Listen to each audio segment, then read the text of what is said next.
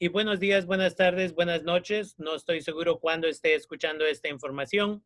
Eh, mi nombre es Rafael Vázquez, este es su programa Líderes del Futuro. Y el día de hoy tengo el privilegio y el placer de tener a la abogada Maureen McSorley. Maureen, gracias por tomar el tiempo y estar conmigo el día de hoy. Gracias, Rafael. Y la razón que me gustaría hablar con usted el día de hoy es acerca de este programa que le llamamos la visa, es, es una visa especial para jóvenes y jovencitas, pero es una visa que es solo para ciertas personas. En inglés le llamamos la Special Immigrant Youth, uh, Youth Visa, es la visa especial para jóvenes, jovencitas. ¿Qué nos puede decir acerca de esta visa para nuestra gente que nos escucha?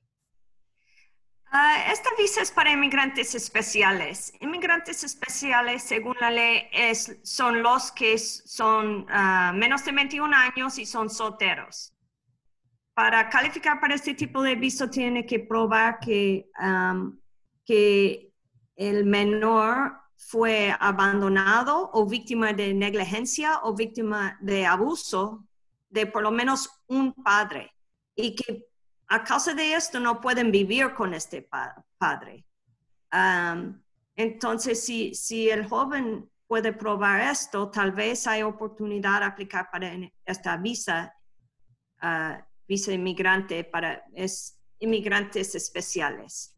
Y con esto, si ellos tienen esta designación, ellos tal vez podrían aplicar, uh, poner la aplicación y es manera de obtener la residencia permanente en este país, tal vez. Pueden arreglar aquí en este país, no tienen que salir a su país para, para una entrevista, nada así. Pueden hacer todo el ajuste aquí en este país si califican para este programa especial. Y usted tiene cerca de 30 años de experiencia como abogada de inmigración. ¿A cuántas personas cree que ha asistido con esta visa? Oh, um, 300, mm, 200. Ya, porque yo hasta cierto punto, no fue hasta recientemente que aprendí acerca de esta visa, tal vez en los pasados cinco años, y de ahí es donde me empecé a sentir mal hasta cierto punto, porque he trabajado con jóvenes, jovencitas por 23 años ya, y cuántos casos podrían haber calificado una vez que aprendí acerca de esto para esta visa, y ahora sigo, uh, you know, buscando a la comunidad gente que podría calificar. ¿Cómo de complejo es el proceso para agarrar la visa? Ah, es un poco complicado, pero si alguien tiene caso en la, en la corte familiar o en ah, la corte para una tutela legal, ah, tal vez eh, este tipo de corte tiene la autorización a hacer este orden encontrar que un niño es inmigrante especial. Ah, solo tiene que presentar los datos a la corte y ver si califican. Puede ser un, un proceso de divorcio o de probar que alguien es el padre o adopción, tutela legal, cualquier caso así que tiene que ver con el cuidado del niño entonces, en este caso, eh, puede presentar los datos para ver si califican ser inmigrante especial. Yo tengo, vamos a decir que yo tengo un niño de 14 años que vino de México a los dos años de edad. Él no se acuerda de México, no se acuerda de nada, pero ah, la mamá lo trajo a los Estados Unidos, específicamente a California, porque el papá era muy abusivo de mamá y perdía, se emborrachaba, perdía la paciencia con el bebé, ah, varias veces golpeó al bebé. Entonces la mamá sabía que si se quedaba en esa situación o el papá o el esposo en esta situación iba a terminar matándola a ella, a una de estas borracheras que se ponía, o iba a lastimar al niño entonces, la mamá, la única opción que vio en esa situación es venir a los Estados Unidos como indocumentada y el niño no supo que era indocumentado hasta recientemente cuando tenían que hacer una aplicación y pedían el papeleo del Seguro Social. y el niño no pudo aplicar porque no tenía seguro social. Entonces la mamá tuvo que tener la conversación tan difícil con el niño acerca de que no eres de este país, no naciste en este país. ¿Alguien así podría calificar para esta visa? Sí, parece que sí. Por ejemplo, si ella quería hacer el divorcio, si ella, si ella, ella tal vez podría meter una petición para el divorcio aquí en este condado, condado de Sonoma. Y en ese caso, ella podría pedir que la corte hace la orden que su niño es inmigrante especial porque fue abandonado por su papá si el papá no ha tenido contacto con el niño, si el papá no ha mandado mantenencia al niño, este es un abandono. También allá tendría abuso, abuso um, del niño y de, la mamá. Um, entonces, y este niño no podría reunificar con su papá, no podría vivir con su papá porque el papá ha mostrado que no es capaz de cuidar a su niño, no ha mostrado un interés en cuidar a su niño. Entonces tenemos abandono, abuso, no puede reunificar con su papá. Y el último, la última ah, cosa que tiene que decidir el juez es si es mejor para el niño regresar a vivir en su país de México o no. Entonces tiene que presentar los datos para probar, no, es mejor que él quede aquí, está acostumbrado a vivir aquí, su educación eh, está aquí, eh, eh, la educación es gratis, su futuro es aquí. Y sería muy difícil para el niño separarse de su mamá que ha cuidado para él toda la vida. Entonces, en, ese tipo de caso, parece que podría calificar. Es un poco complicado tal vez si el papá nunca estuvo en California. Entonces, la corte tiene que ver si ellos tienen ah, autorización encima de él, porque nunca ha estado en este, en este estado, en el país. Entonces el abogado tiene que analizar todos estos datos, ver uh, si, si, si podría hacerlo así. Y usted una vez más ya tiene años y años de experiencia, ha trabajado en muchos casos. ¿Cualquier abogado de inmigración, cualquier abogada de inmigración puede hacer este trabajo o tiene que ser alguien que se especializa en esto como usted?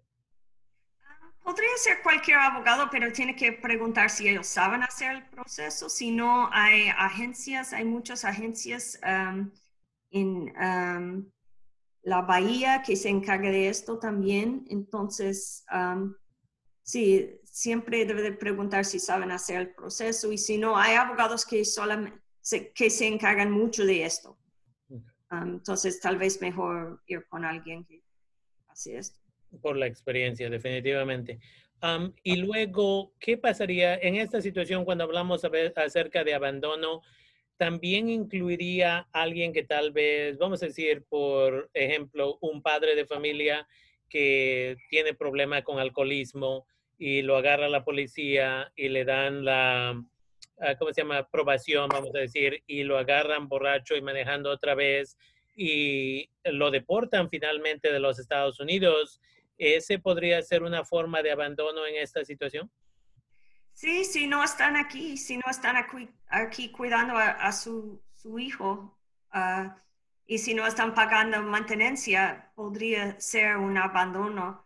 También tendría que, tenemos que repasar muy bien los datos con ah, el padre y, el, menor, ah, si tienen la edad de hablar de esto para ver si hubiera un tipo de abuso cuando el papá estuviera aquí, cuando él estuvo aquí. Si, eh, si había este tipo de cosas pasando en la casa, muchas veces hay, hay otros datos para probar que sí había abuso, negligencia o cosas así. Um, y por esto tiene que mostrar todos los datos al juez y, ver si puede probar estas cosas. Ok. Y entonces, una vez más, hay mucha información acerca de Special Immigrant Youth Visa, la visa especial para jóvenes, jovencitas. Ah, usted ha tenido mucho, mucha experiencia. En un futuro vamos a proveer esa información a cualquier persona que la necesite, uh, para abogados, abogadas. Pero uh, díganos también hay mucha preocupación acerca de DACA. Estamos en junio del 2020.